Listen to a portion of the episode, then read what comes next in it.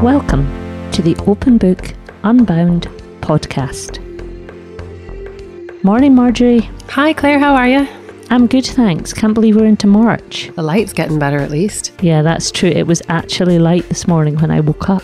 Feels like a marking of something. And March includes the first day of spring for us Persians. The 21st of March is actually the first day of the new year for us Persians. Count spring as the beginning of the year, which I think is really sensible. So, will you be doing your usual special Persian New Year Nowruz meal? Yeah, I will. And we'll have to get some, all the tables set up with all the little special things that mean the first parts of the year that bring you luck and good fortune and love and wisdom, all those sorts of things which you have come to expect from me, I'm sure. We'll see if you'll be allowed over to have some of the food. Fingers crossed. I was going to say you'll have to do me a doggy bag if I'm not allowed to visit and share that meal with you. It's, uh, it's one of my favourites.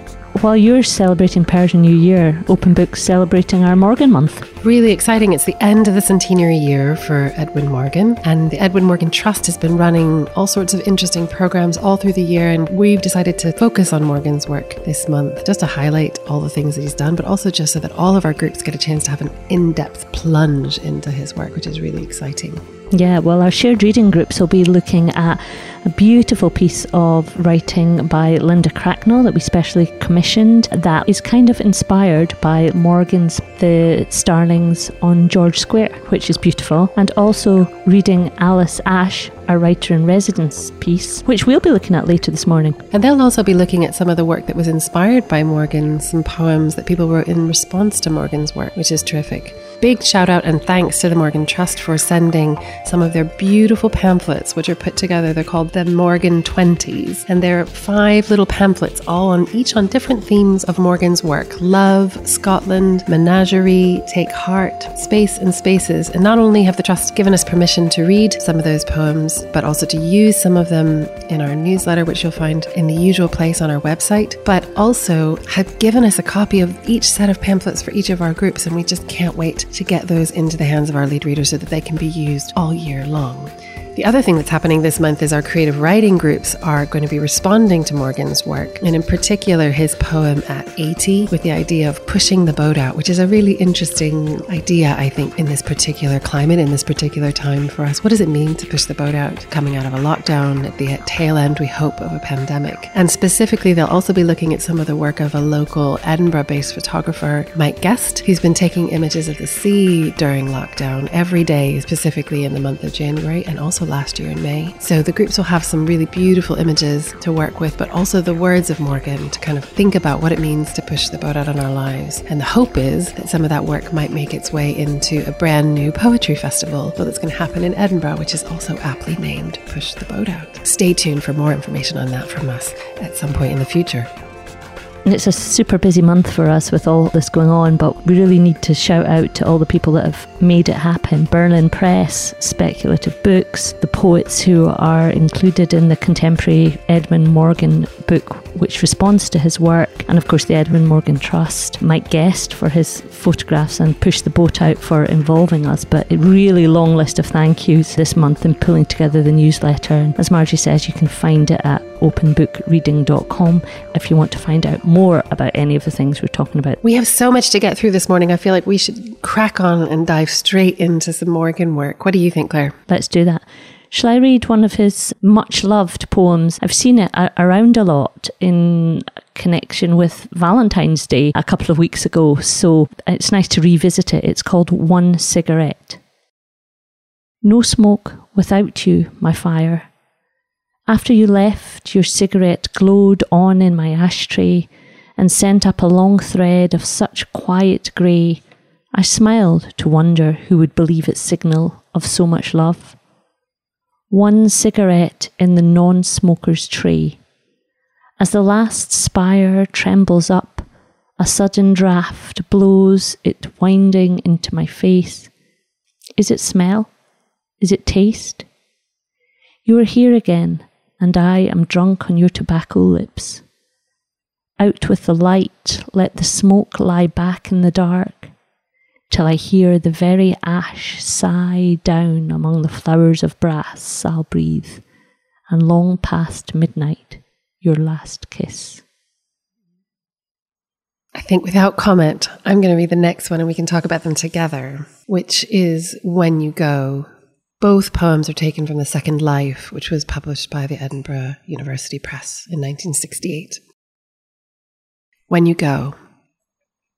When you go, if you go, and I should want to die, there's nothing I'd be saved by more than the time you fell asleep in my arms, in a trust so gentle I let the darkening room drink up the evening, till rest or the new rain lightly roused you awake.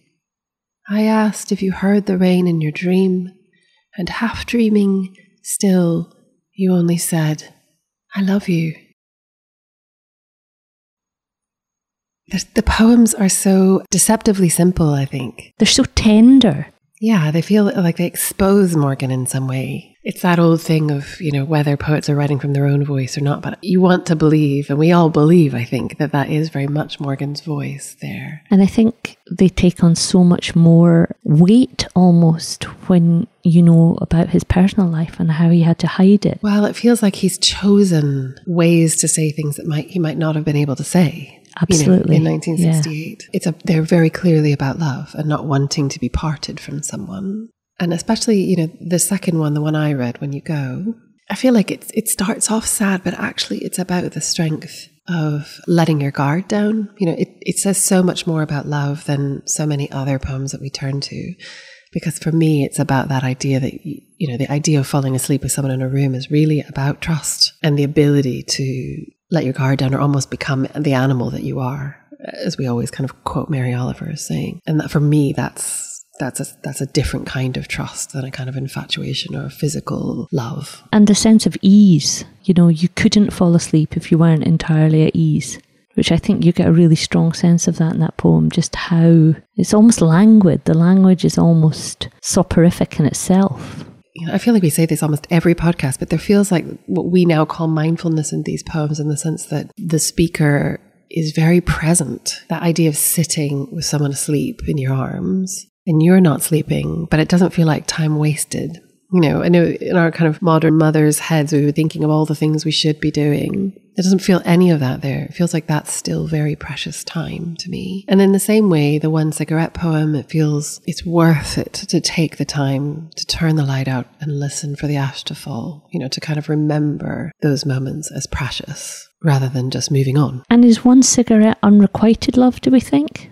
I'll breathe and long past midnight, your last kiss. Or is it just the last kiss that I had from you? Or is it your last ever kiss? Yeah, for me, it wasn't unrequited. It, feels like just indulging yourself in that remembering a, a joy rather than oh, it necessarily being the last. You know, I think particularly when, I don't know if this relationship is new, but, you know, particularly with new relationships, many of us go over and over things, you know, to try and enjoy them. I mean, I think many of our relationships are like that as well, like lovely moments with your children, your families. You, will remember those and kind of indulge yourself in, in thinking about that as a way of kind of boosting yourself up or, you know, just including the positive or kind of moving into the positive in your life. So it feels that for me, it feels that he's just enjoying remembering a kiss. I'm, I'm not convinced it is unrequited. I just picked up on a comment that someone someone else had made around it saying, oh, yeah, that poem about unrequited love. And I thought, oh, is it? And it kind of made me go back and reread it and wonder if it was. But I'm not convinced. Both poems seem to me about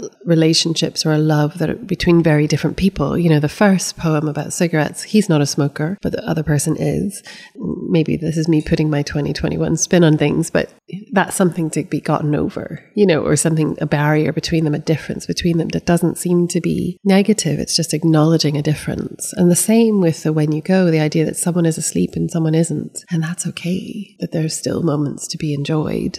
Feels like a kind of, we don't have to be the same. It's a kind of mastery of taking a simple situation and saying so much in it. And I think as well, the one cigarette has that sense of just languid enjoyment and reveling in the moment and in the recollection.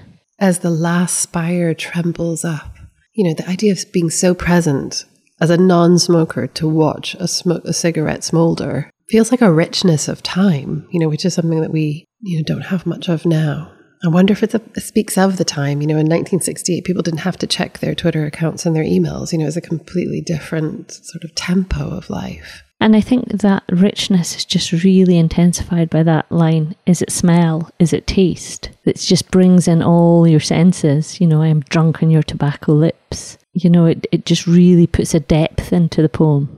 It grounds the poem because, yeah, he gives us enough visceral for us to be there. And the question is rhetorical, but also addressed to the reader, right? So suddenly, as a reader, you're being asked a question. And suddenly, as you say, you can suddenly taste and smell tobacco smoke or tobacco and think, yeah, I'm not sure whether it's smell or taste actually. Exactly. That I personally object to or whatever it is or that I like, you know. Yeah, he brings you right into the poem with that line, I think. You become less of an observer and more of a participant, I think. And, and, and for me, that gives you just a stronger connection. And then, you know, with the imperative, out with the light, let the smoke lie back in the dark. Suddenly, he masterfully moves. I mean, I didn't really notice it until we're starting to pick it apart, but you know, he's got a question there, he's got imperatives in there. He's using lots of terrific tricks to keep you on your toes as a reader. You know, to suddenly think, where do I sit? Are you asking me to turn out the light? You know, where do I sit in this poem? Where, where, and then also, do I feel uncomfortable as a kind of voyeur? of this scenario? You know, it's a very interesting um, question. And as you say, when you know more about his personal life, you know, the fact that he was gay and what his relationships might have been, I don't know who he would have been with at this period. And there's such a strong sense of place in both of the poems as well, of being in the room. Although he doesn't actually describe them much, the rooms themselves. For me, I can very much feel part of the scene, as it were. I think that's really important in terms of what he's probably doing politically with these poems, whether he means to or not because, as you say, the strong sense of place were pulled into the room. He speaks directly to us, particularly in one cigarette, and suddenly we're part of the scene for good or for bad, you know, depending, no matter what we think of it. And that's, I think that's a really important thing to do. Whether he meant to do it or not, I'm not sure, but I think it's a really important thing. And it's something we, that might be lost with time in the sense that I think as, re, as a readership now, we're really comfortable with that idea or largely comfortable with that idea, I would guess. But I suspect that many years ago, we wouldn't, many readers wouldn't have been. So yeah, they're really important poems, apart from just being beautifully cut love poems, really. Shall we move on to Alice's short story? Let's do that. She knew that when in writing this that we would be looking at Morgan this month and particularly the idea of pushing the boat out and at 80. So we can figure out whether we we can spot it in her story if you like. Shall I start this one? Yeah, please. On the ship, Alice Ash. There was a storm so we went down to the ballroom and poured martinis. You looked for the olive jar, crashing through the silver lemon and lime bowls. The fruit bowls have long since been empty. They're just decorative now. It was a night just like this one, I said. That's right, Simone, you said. The olives plopped, one, two, through the cloudy liquid. Lovely, you said. Slurp, slurp. You nodded for me to go on. The captain boomed through the speaker. All passengers report to the top deck, you said, your curls bouncing in the artificial light of the ballroom. You still set your hair every morning. And soon we heard the lifeboats dropping into the sea all around, the sounds of people shouting and crying. We clung to each other, terrified for our lives. Two old ladies abandoned at sea. You giggled. Apart from our voices, there was no sound in the ballroom. The tables were still set for dinner, although we'd long since cleaned away the flowers that were completely brown and withered, sprinkling their hunched bodies over the side into the water. A crack of lightning lit the room silver for a moment, and you squealed and ran to the gin, poured us each another martini. Plop, plop went the olives. One, two. You wanted to dance. Your rings flashed like electricity. Come on, Simone. I woke up in my clothes. My heavy necklaces had been digging into my chest. My face muffled by the very many pillows. At the wardrobe, there were more than 200 different dressing gowns. We had organised the abandoned items of clothing into different sections of the boat. You were very strict. It was a good idea to have all the dressing gowns and nightshirts in our bedroom. We even moved the hundreds of pairs of slippers to lay in pairs at the bottom of the wardrobes. We took the captain's bedroom, of course, so we had a lot of space. But sometimes I got tired trying to pick between all the clothes. The smells of other people gave me a strange feeling strands of hair and pockets laden with the intimacy of crusted tissues. Today I took a man's dressing gown and made myself naked underneath, all except my jewelled necklaces.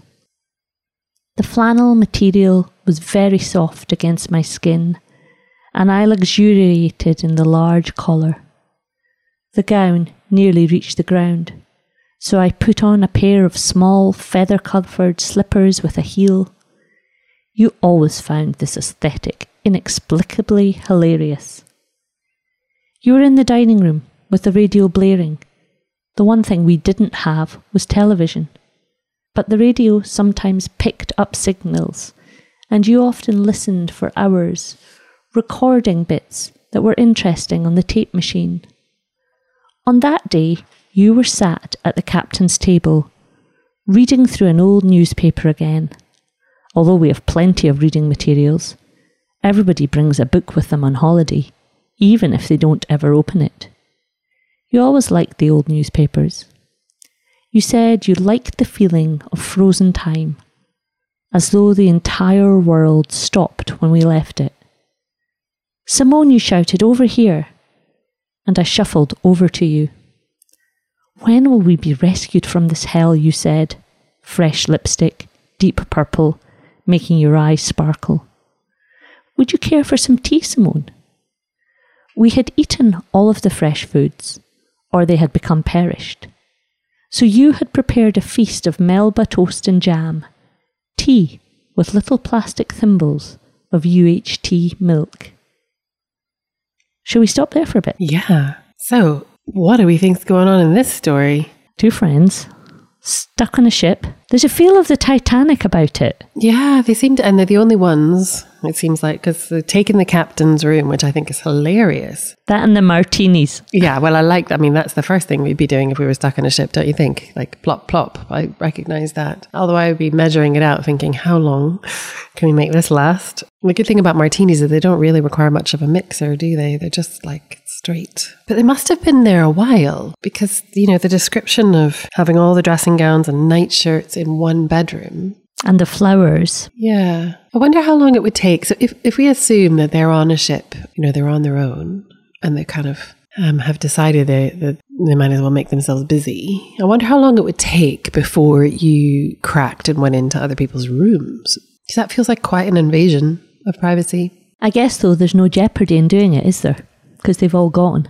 Do you okay, think so what holds for what would hold you back from doing it would be the fear of getting caught or your internal moral compass saying it's the wrong thing to do? Yeah, and I guess that's the question is what happens to your internal moral compass when you're in this scenario? Does it change? You know, you think of like that Tom Hanks movie, you know, where he gets washed up or whatever. How long does it take for our usual moral compass to switch or shift? I don't know. I think switching or shifting or heading northeast instead of north, shall we say, with a compass is easier to justify, isn't it? When it's a necessity. You know, the things on the castaway island feel different to the rummaging through people's jewellery to find a necklace that will go with your dressing gown. Well, I mean, I guess this is the question. The, the primary question is did they choose to stay?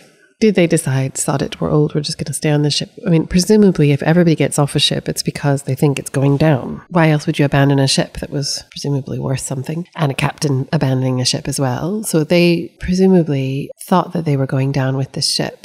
So in my head, if they if they thought they were going down in the ship and they don't go down with the ship, it's almost like a all the rules are out the window is there an aspect of th- wondering if they've, as you said, chosen to stay, but also of just being so dithering that they just missed the opportunity to climb in the lifeboat and they went without them? We clung to each other, terrified for our lives. Made me speculate is that an intentional act where you go, okay, let's just hang around and see what happens? Or is it a, actually just too scared and frozen, petrified, I guess, in the true sense of the word, and um, turned to stone to stand there and not actually know what to do and just left behind? That, I can see that, but then they don't seem like the kind of women that would do that because they're busy making martinis. They don't.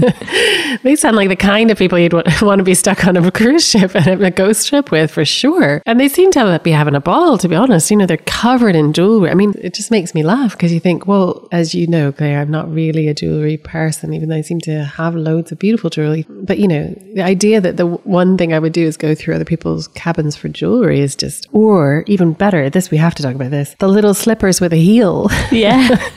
I can picture them exactly. Yeah, me too. Are they white in my head? What color are they in yours? Pink, baby pink, with like sort of boa style feathers on the front and kitten heel. It has to be a kitten heel, the little heel. Okay, Claire, you have those too well described. I don't need you to admit that you've got a pair in your cupboard, but you Could all you out there can make your own minds up on that one. Like there must be hundreds of gorgeous ballroom ball gowns and you know dressing for dinner at the captain's table and beautiful formal. Is, is it just the jewellery? And actually, that's what they care about. And that description of taking a man's dressing gown. Well, I mean, but also, why, why are you choosing necklaces? Because literally, there's nobody to see them.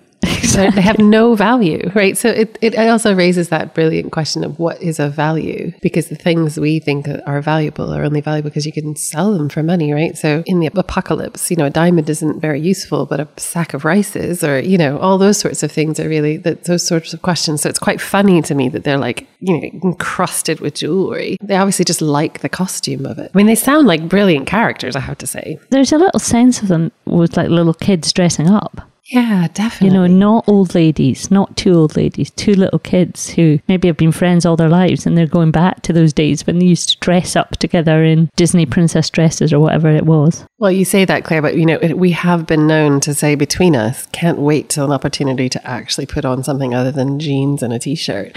You know, I suppose with lockdown for almost a year, I've not, I've not put, I was saying I've not, to my children, I've not put on a dress in a year. No occasion to wear one. You know, there's an entire little set of dresses that I just haven't even opened the opened the door to. But yeah, it's funny that idea that you still set your hair every morning, for example. You know, the idea of what goes or what is it because of, is it a dignity thing? Is it a habit thing? Is it a sanity thing? But I wondered if there was something about it that resonates with the situation we're in at the moment of, you know, having to have those routines and having to almost mark out your day because our days are so different than what they were before. To mark out our day with little rituals. You know, you could stay in bed all day and not have to go to work or, or at least stay in your pajamas. You know, that idea of having to mark out with rituals and they find themselves in a different sort of lockdown, don't they, on the ship? And maybe the, the idea of the ritual of setting the hair gives some sort of form to the day. Yeah. And I, well, I mean, I guess the difference here is that they don't have any contact with the outside world. I love that little bit of sort of sometimes picking up the radio and recording the bits that you think are interesting so you can listen to them later. But I really love that line about you said you like the feeling of frozen time as though the entire world stopped when we left it. You know, and I think it would take a particular kind of character to enjoy that. Yeah, I mean, they don't seem to be particularly worried by anything really. On the ship, drifting, presumably drifting aimlessly, you know, having run out of fresh food, drinking martinis and eating their Melba toast. I mean, it's not a bad way to go, really. I love this. When will we be rescued from this hell? I don't actually. Th- I thought that was tongue in cheek. Like they're having a ball, dancing and you know wearing lots of jewelry. It's funny, isn't it? Fresh lipstick has been applied before asking the question. Yeah, I think it's really funny. Shall we keep reading? Yeah. Do you want to read on? After we had eaten, you crunch crunching through the toast and talking about your plans for the day, sunbathing and searching through the last of the cabins for a red silk scarf, you jumped up. I almost forgot, you said. Listen to this. It was a radio report about the ghost ship that had disappeared with millions of pounds worth of jewels on board. You were very excited, and you shushed me, even though I wasn't speaking. It had been a long time since we'd heard anything about the ship on the radio. Oh, if only we could be rescued, I said afterwards, and you yelped and giggled, patting my hand with your heavy ringed one. You preferred rings to necklaces. Let's go up, you said. We left the dirty dishes on the table, and you brought one of the special bottles of lemonade from the refrigerator. There were only 14 bottles left, but you were always businesslike when something ran out. What's gone is gone, you'd say, brushing your hands together to shake away imaginary crumbs. That's what you always said when we spotted land through the old binoculars an obstruction of spiked buildings and brown muck amidst the sparkling blue. We'd go to the control room, where you'd put on the captain's spare hat, and then we'd turn the big creaky wheel together, my necklaces and your rings shimmering in the sunlight. The land would quickly disappear from view, as though it was never there. What's gone is gone. On the top deck, I let my gown fall open and felt the necklaces slowly heating, as though they were small, warm animals resting on my chest. Simone, you said, you do have such a beautiful figure. And you let your hand rest gently on my naked stomach, our feet curled together at the end of our loungers. We watched the sunset with an old fashioned each, you using the last of the maraschino cherries instead of orange. I felt a weight in the pocket of my dressing gown and pulled out a packet of mints, full except for the first two or three. Lovely, you squealed. And we sat, sucking the minty freshness in the blaze of the sun, the purples, oranges, and reds surrounding us, until we got cold and went inside to our beds, each covered with hundreds of pillows and drowning in the finest blankets that money could buy. Do we think that this is new, that they're having such fun that they don't want to be rescued? Or do we think there was a plan not to be rescued? Yeah, I think there's a plan not to be rescued. Well, I think it tells, even in that beginning bit that I read, where you've got to go, you know, her job for the day is to find a red silk scarf. They're just making stuff up to do that's fun and entertaining.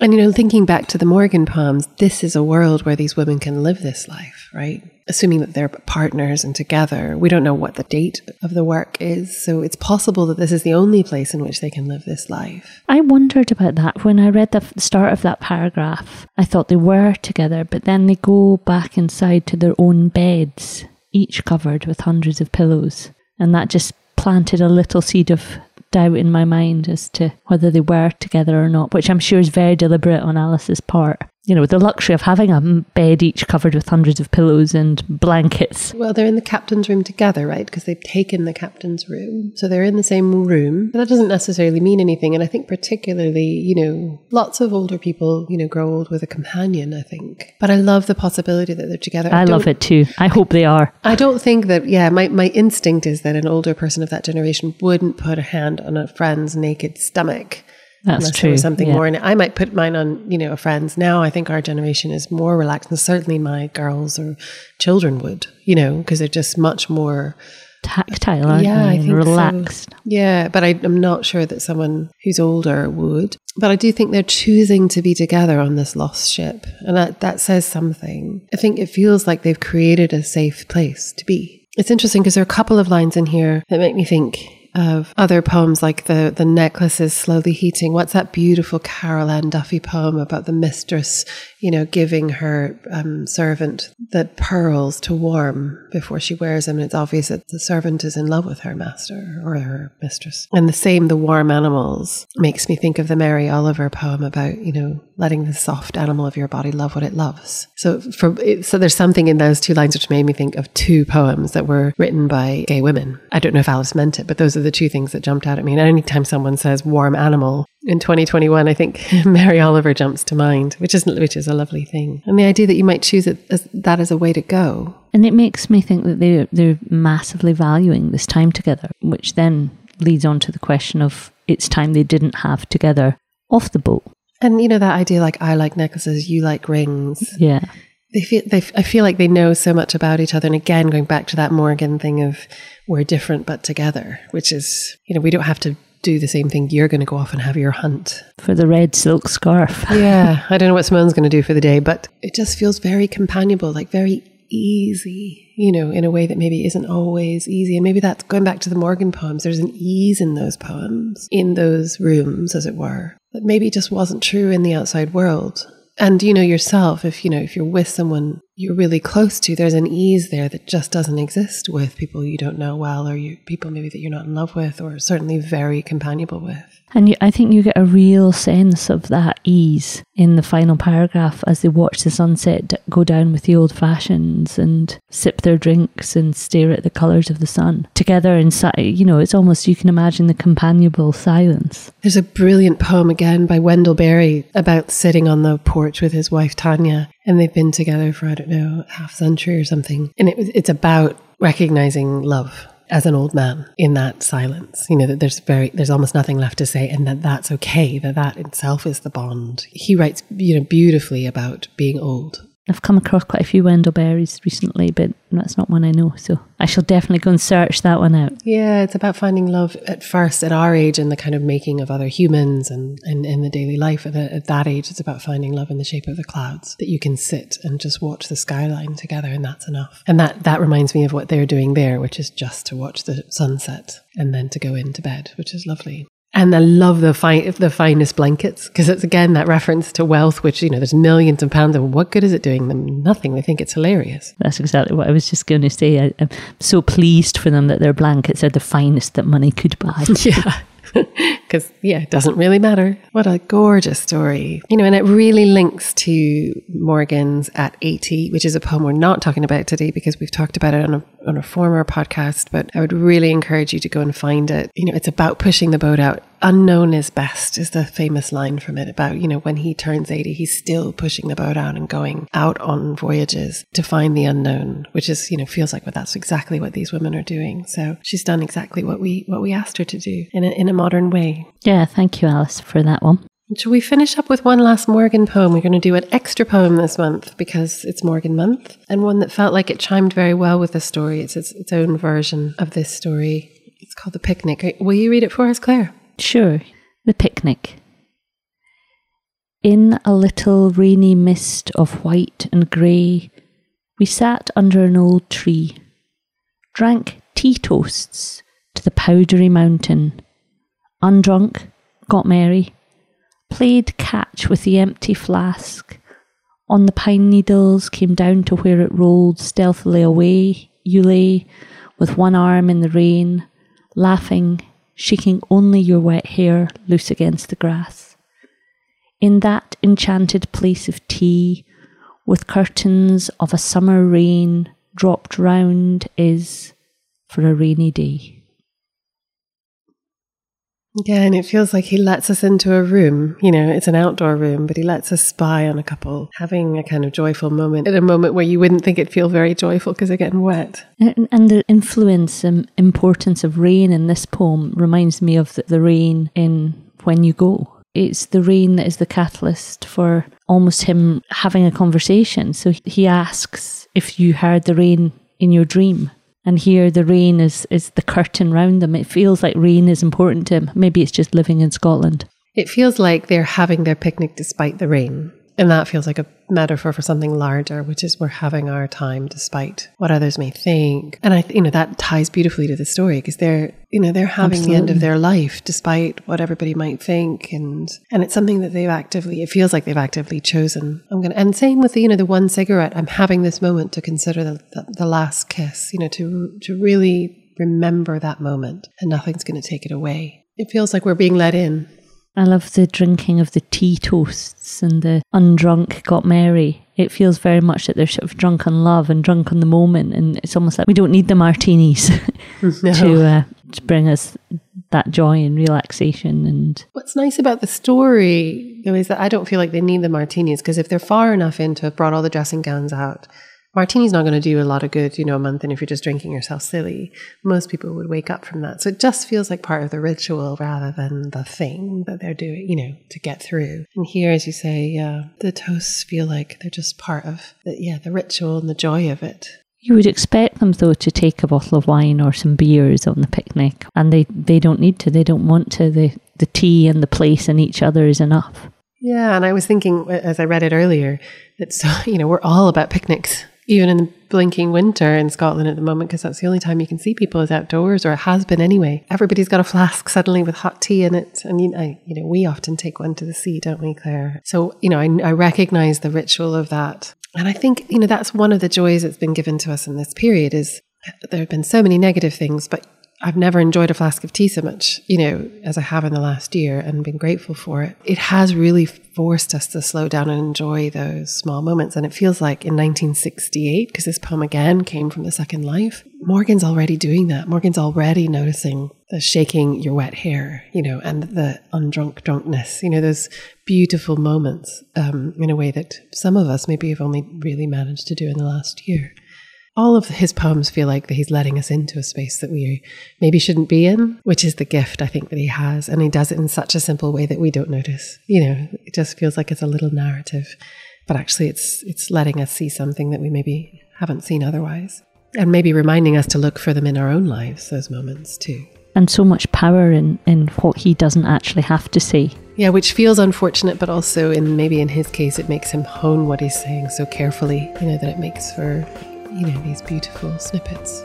I'm really grateful to the Morgan Trust for allowing us to read them and consider them on this podcast, and also to put them on our newsletter, which you can find on our website, which is openbookreading.com. And they're in the Unbound section. I think that's all for today. I think we've we've managed to get through the, the three poems and the stories that we really wanted to share this morning, so that's a bonus. Yeah, it's been a real joy to come back to Morgan um, this year and to consider his work anew. We can't recommend it highly enough. You'll find all sorts of interesting things on the Trust's website, including new work that they've commissioned in response to Morgan. And that work isn't just written work, it's video work, performance art, it's all sorts of interesting things, and some of which have even been adjusted um, due to these strange times with the pandemic. But it's all bringing Morgan into our current time. He is an incredibly contemporary poet, but um, it's remarkable to see others respond to him in our time too. And we'll be doing that all month long. So if you'd like to join us in talking about his work or writing in response to his work, you can find all of our shared reading groups that are open to the public and the creative writing groups as well on our website. We'd, we'd really love for you to join us in thinking about Morgan and writing or reading and talking about him all month long. So thanks very much for having us in your ears again. And we really look forward to being with you again soon.